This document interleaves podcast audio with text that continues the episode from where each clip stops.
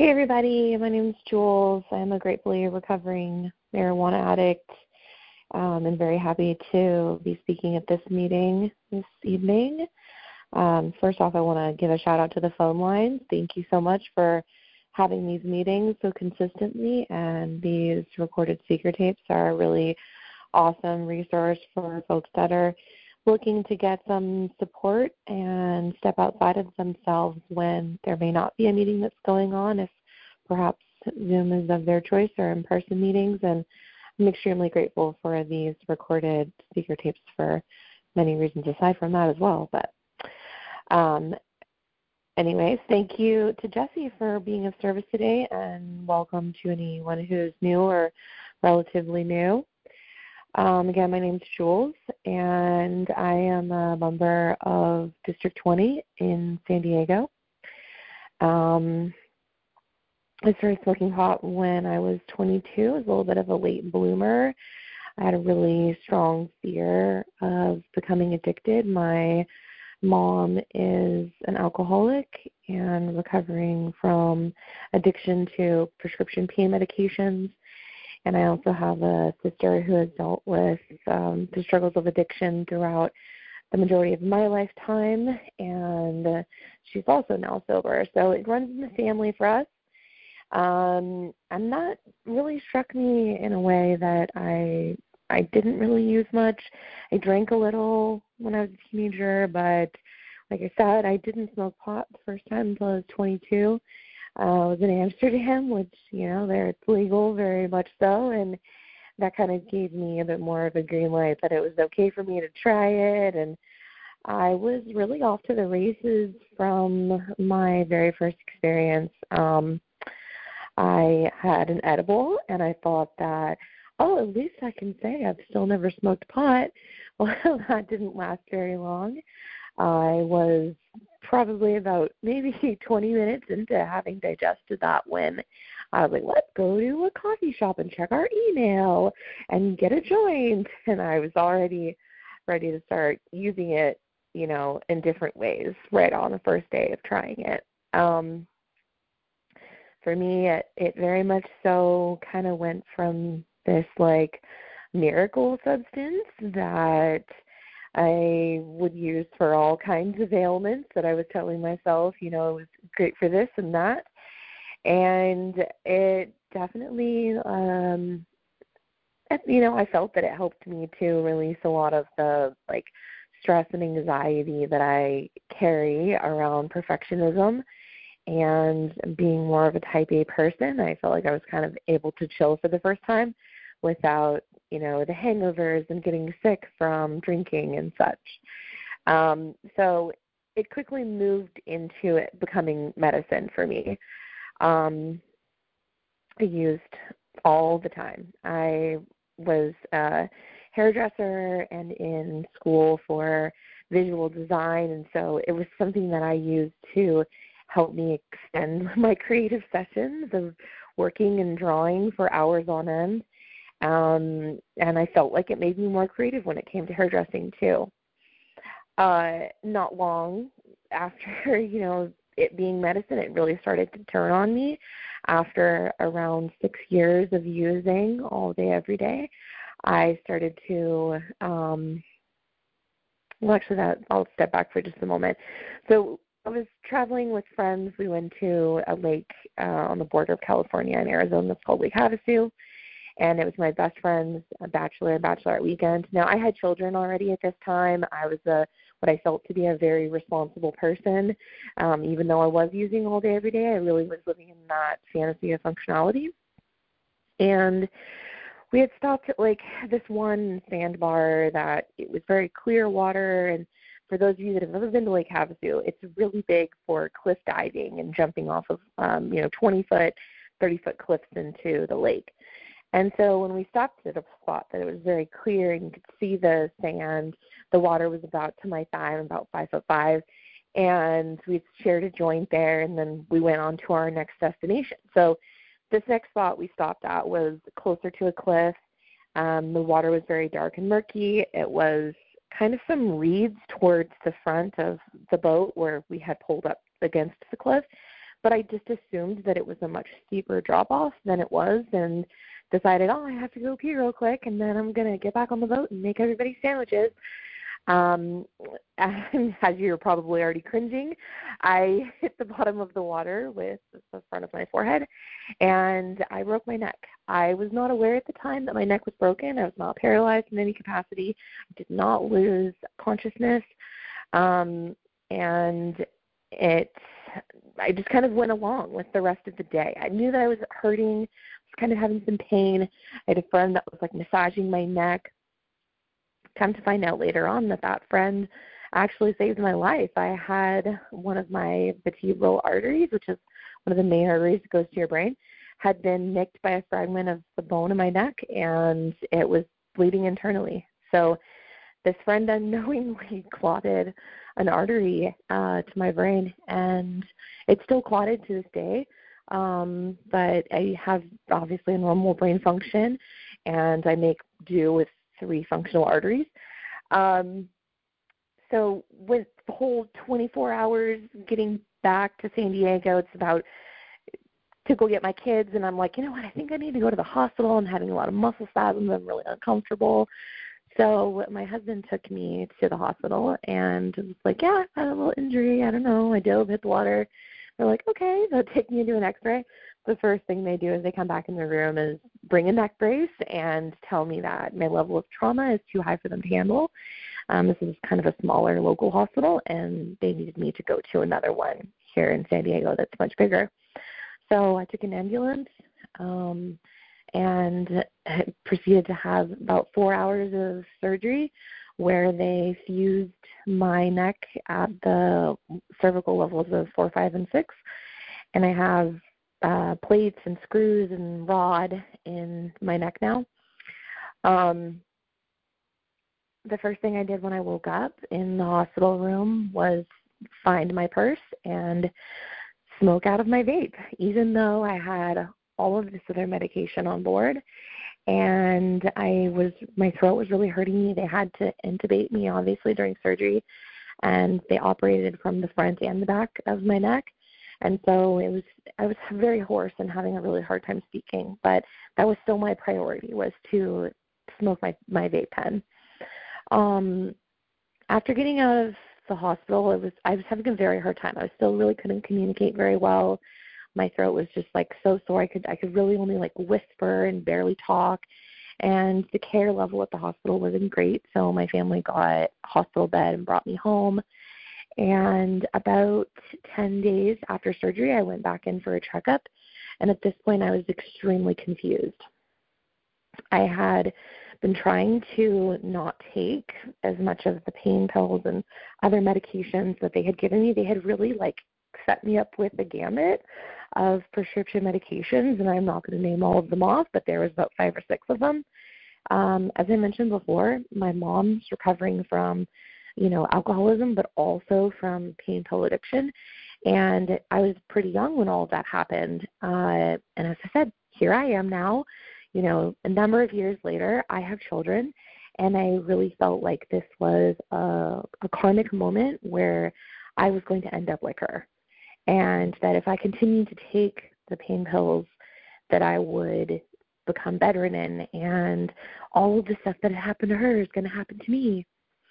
Um, so I was like taking pills super randomly and all over the place, and then trying to take as much edibles as I could because I thought it would be so much better if I was just, you know, using marijuana instead of all of this prescription pain medication that they were giving me.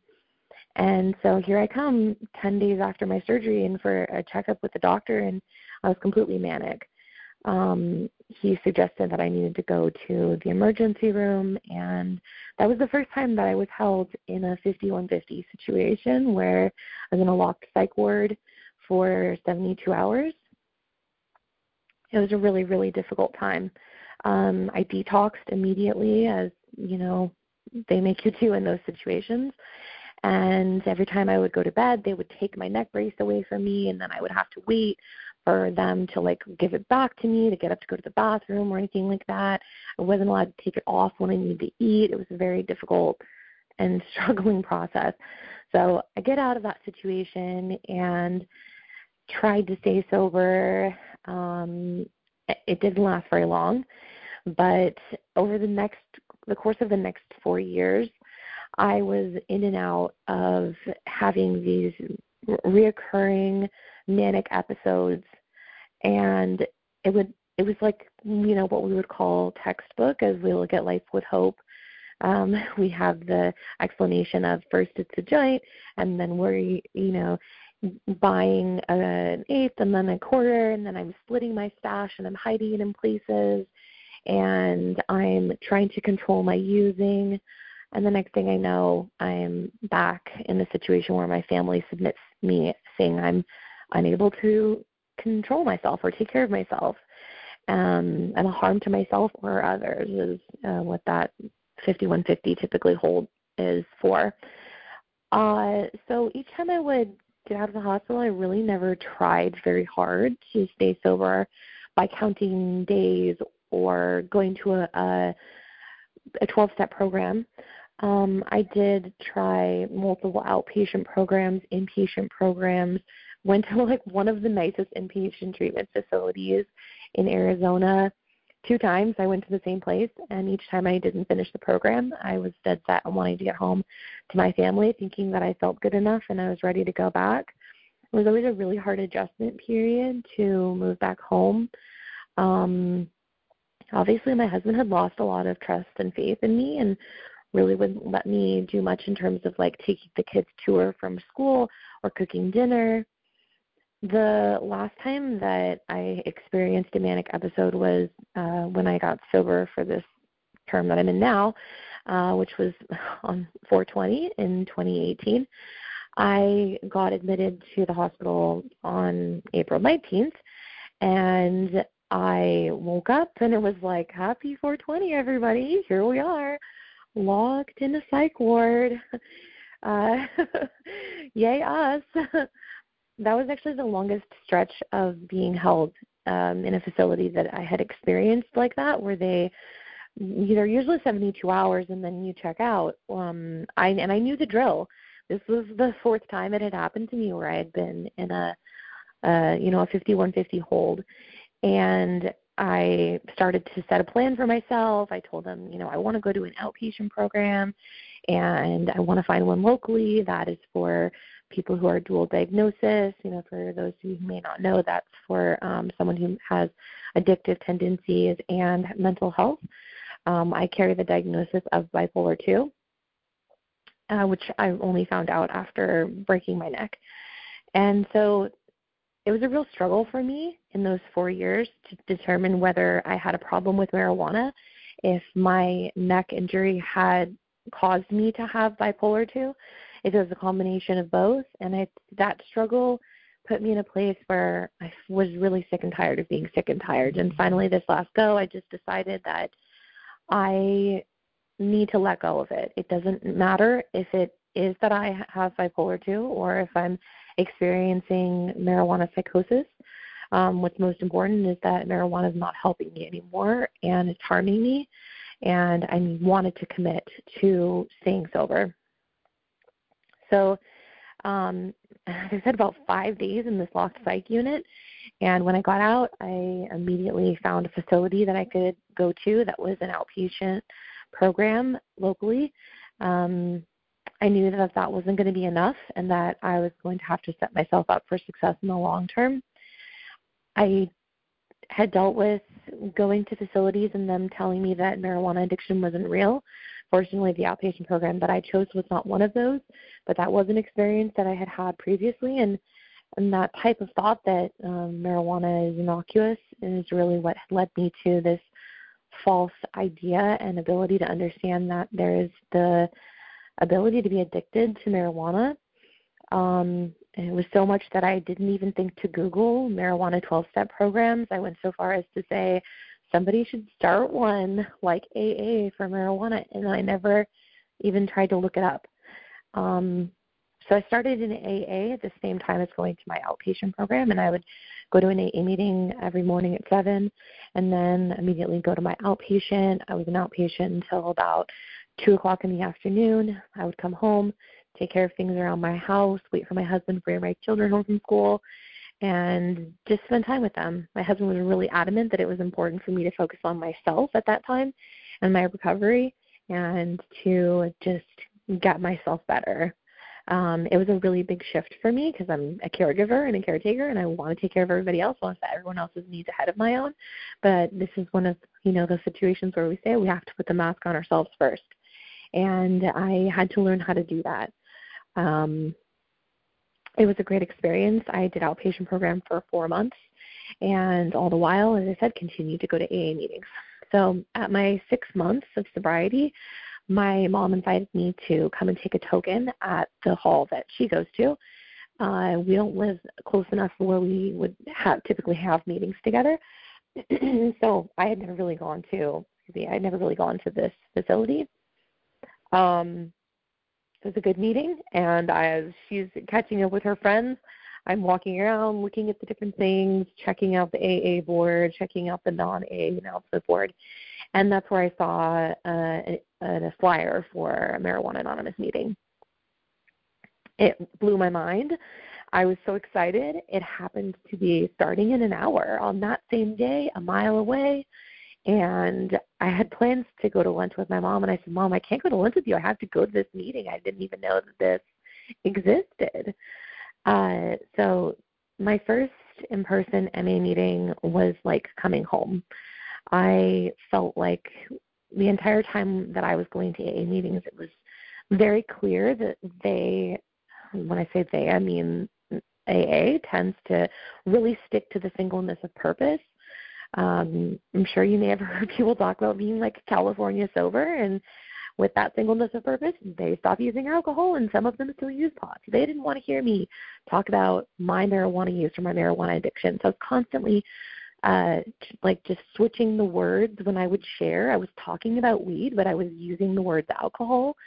And um it just you know, it wasn't, it didn't fit right to me. It felt, I, I heard an interesting phrase about that where it's like, we're both speaking English, but we're now speaking the, the right dialect of it. So for me, Marijuana Anonymous is the dialect of English that I speak. Um, hearing the 12 questions was really eye opening, and reading step one, it was like, did they have a camera in my house? Because they know all the things about me. They know how I used. They know all the things I did. This is crazy. I started to get into service when I was in AA pretty early on. I was about three months into the, you know, into sobriety, and someone was like, "Hey, you're secretary of the Thursday meeting now." And I was like, don't I have to get elected for that? I don't even have the sober time for it. They're like, you're here all the time. You know the deal. No one else wants to do it. You're doing it. So I was like voluntold, you know, that I was going to be the secretary. Um, so being in service in AA, I, I quickly wanted to be in service in MA. I know the importance of service, that I have to give back what has so freely been given to me in recovery. And frankly, if we don't give back in service, our program can crumble, meetings can dissolve, districts can dissolve. I've seen it all happen.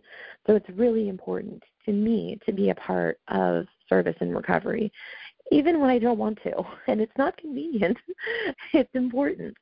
Um, so I decided very quickly on that I wanted to start an MA meeting closer to me. The one that I went to was about 30 minutes away from my house, and I do still go to that in-person meeting um, every now and then. Today, uh, it's a great meeting, and I'm so so so grateful for it and the friendships, and I feel like they're family that I've developed in my home group. Um, so I had about uh, four or five months in MA because I wanted to see, you know, the nuances and how things are done differently in MA before I started an in-person meeting near me. Uh, I, as I started that in-person meeting, I became involved in my local district. I wanted the meeting to be part of the district. I thought that that was really important, and so I started attending the DSC meetings, the District Service Committee meetings. Um, at that time, this was before Zoom, before the pandemic, and so we would have conference calls like this. I never really had met any of these people over the phone, uh, and I just had no idea what I was really getting myself into. I hadn't done any local intergroup service in AA, so I just didn't really know what any of it was. But it was a really interesting experience. I I love a business meeting. I like understanding the nuances and like the the back end of of how we run and how we process, you know, the work that we do in our program. Um, so I quickly like took on service positions at the district level, and I became the uh, treasurer. And so I served as treasurer for a year, and then I I wanted to serve as the chairperson. So I did that for a year, and then after serving as chairperson, I stepped back into the treasurer role. Um, I, along the way, you know, heard about this this conference. What's this conference? well, the conference happened to be taking place in Seattle the year that I planned on attending, which is 2020. I was elected as a delegate. I had no idea what I was getting myself in, into. My co-delegate didn't either, and unfortunately, we didn't have great service sponsorship. Like it was okay, we kind of got the basics, but um, not really fully understanding what we were getting ourselves into. So I just thought, hey, I'm going to get a free trip to Washington. This is going to be great. I have a friend that lives up there, and I'm going to go see her. Uh, well, the pandemic hit, and plans shifted and pivoted very quickly, and the conference ended up being online. So I have never attended a conference in person, um, but I did have the pleasure of helping to host the convention, which is like our fellowship fund convention just this last year and it was a really really awesome experience to see everybody in person. I can really understand the value of getting together with everyone in a personal capacity. But back to the conference that's our business meeting that we have. Um, it was interesting. It was really really interesting to learn about what are the matters that affect ma as a whole. And i just i soaked all of it up and we started to talk about the third legacy procedure, which is how we elect our trustees. And I just was like, well, I'm eligible. I don't really have a reason why I would take my name off. So I'm going to just leave it up to my higher power as to whether I get elected or not. And we'll see what happens. So if any of you have ever experienced the third legacy procedure, essentially it's like we go in rounds of voting and we hope that everyone gets elected in maybe the first round. That doesn't always happen.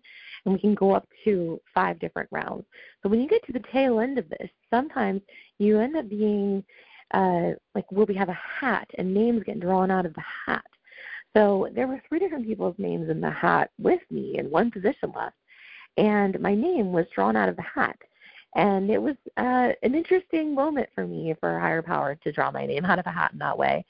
Um, so I became a service as a trustee. And it was a, a new trustee role that was created. It's called the correspondence trustee.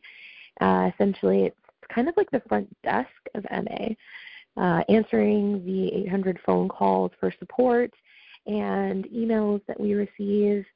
Um, I got to know everything there is to know about all of the different committees and what their purposes are and who does what and when do I need to forward a call to this person or another. Uh, and the meeting finder and all of the different districts and helping to provide information for newcomers. And it provided me with an amazing experience and an opportunity to be the first person who gets to speak to someone when they're inquiring about MA, um, which I really felt was such a gift especially because I I didn't have that for myself. You know, I, I was lucky that I found it on a, on a message board, but um, to be able to provide someone with the information and let them know that like you're home, you're in the right place. Yes, you probably are going to want to use the 12 questions and see if you're a marijuana addict. That's up to your own determination. We can't tell you if you're an addict, etc., and help people to find meetings that might be a good fit for them. Um, it's it was a really really excellent experience. So I served for two years in that in that role as correspondence trustee. Um, the first term as a trustee is for two years, and then after that you have the opportunity to be reelected for two more terms that are one year in length. So you can serve for a total of four years, and then you have to take a year off if you choose to go back to um, go through the third legacy procedure and become elected again. Um, so my third year was at the conference this last year, and I was up for reelection.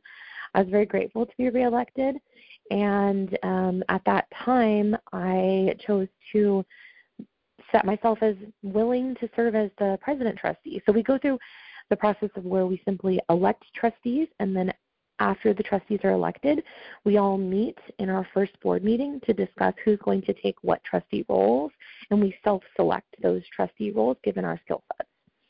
Um, so, with all of the experience that I had had as correspondence trustee, I feel as though I had a very good grasp over our entire fellowship and how it functions. Um, and so I was very excited to take on this position and role in service as the president of our organization. Uh, it's really wild to me to sit back and think that, um, you know, after I've just reached five years this April, five years ago I was in a situation where I was in a locked psych unit, throwing shoes at a wall, being like, I could be president if I want to.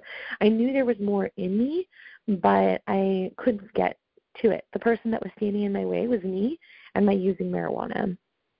And today I, I look back at the journey that I've taken to not only discover myself but reinvent myself and become the woman that I feel I, I want to be and I'm and I feel as though I'm even beyond what I dreamt I could be, you know, as we talk about the promises coming true. And uh it, it truly is a gift what I've been given in sobriety.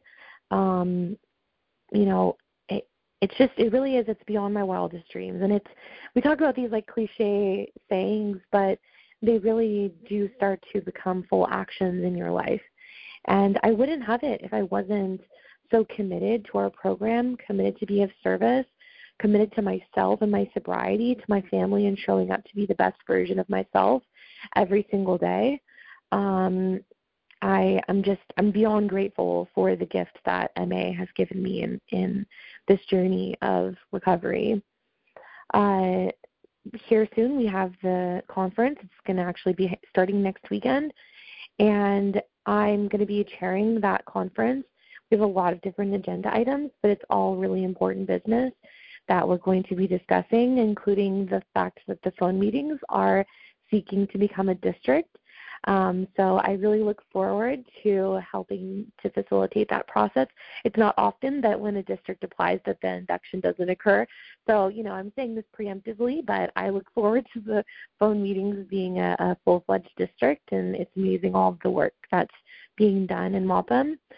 Uh, yeah, I, it's just it's so so so cool to be part of all of this, and and the convention is just such an amazing facet um, back in 2020, when Ellie and I served as delegates originally, and there was no idea of who was going to host the convention, and um, we nominated District 20 to do it because it had never been done in District 20.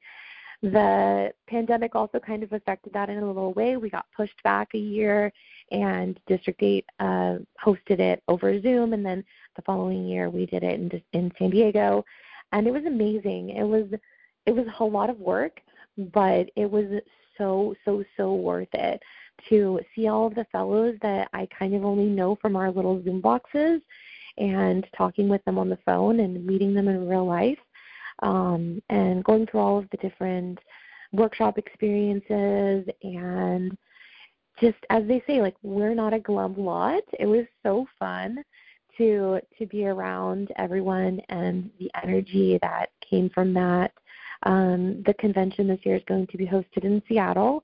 So since they couldn't host the conference in 2020, uh, District 4 uh, volunteered to host the convention this year, and that'll be over Labor Day weekend. Um, they've chosen the theme of the pillars of our program, which is unity, service, and recovery. And each of those uh, workshops and events over the entire weekend are going to fall into one of those veins of unity service or recovery.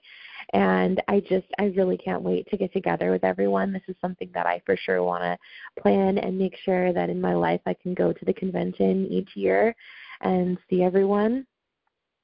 Um, i'm just again so so grateful to be of service to our program if i can embark anything on you from hearing my story is to please, please, please be of service. If it's something that you are intimidated by or you think that maybe you're not ready for, I promise you that people are going to help you and hold your hand and be willing to show you the way of service.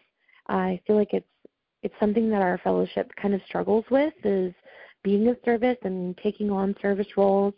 Um, but it's a really, really important facet of our recovery is stepping outside of ourselves, looking at something that's bigger than any of us, and ensuring that our program is available for the addict who doesn't know that they're an addict, um, or you know even the addicts that haven't been born yet.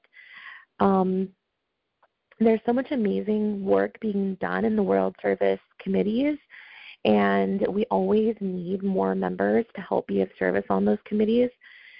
They do set an example for committees that are at the district level, but the work there can also be very different.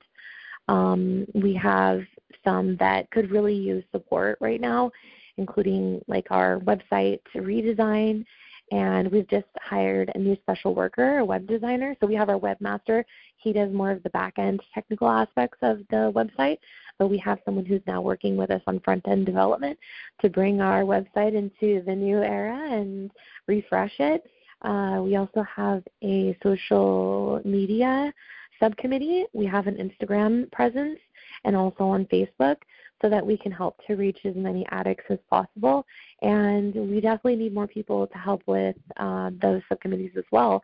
But we, you know, they're across the board. We have literature translations that are being worked on, um, including French is one of the more recent ones that's coming out. But there's also a Farsi translation that's in in the works, and Spanish. Um, let's see, we have the H&I efforts in terms of hospitals and institutions. Um, if you're ever interested in setting up a panel in your area or reaching out to, you know, a rehab facility and offering support or information about MA, that's some of the most amazing work that we can do. But it's also a service for us to just show up in meetings and share. And uh, the service opportunities are endless. It's really important to find one that that you know you feel fits you best. Um, I can mention a ton of places where services need needs to get extra support, but at the end of the day, if you're not passionate about the work that you're doing in service, then it, you're just not going to want to do it. And so we want to help you find find the right fit for you. Um, so if you ever have any questions about that, please like reach out to any of us at World Service or any of the trustees. We're always excited to meet new folks who want to learn more. And when you say I want to attend a committee meeting, it doesn't mean that you have to, you know, you're signing your life away. Uh, you can go for one or two or see what what works for you. Um, out of the conference, we kind of start when I say out of the conference, I mean like just after the conference. Committee meeting schedules kind of tend to change depending upon how many new trustees are are coming in and what everyone's schedule is. So, if it's a schedule accommodation and you really want to be of service in a committee, then please let the trustee know, and they'll do their best to help find a committee meeting time that works for everyone, um, and and keep you engaged in in the committees. Um, I'm not really sure what else to to share on, but I I think that that's uh, probably plenty at this time. I hope that you know this has brought you some sort of encouragement to to our program and being in service. And if there's anything that uh, I shared about that doesn't hit home for you, then that's okay, and maybe talk to your sponsor about that. But if it does, then please, yeah, get engaged and uh, and persevere in our program because there's a lot of areas and, and room for, for growth in service, including like having ideas and starting something different that you wanna that you think would be something that we need. Like we love to get ideas like that as well. Um, anyways, thank you so much for letting me share and having me as your speaker for the Saturday Night Live meeting. And I, I hope that you will have an awesome evening.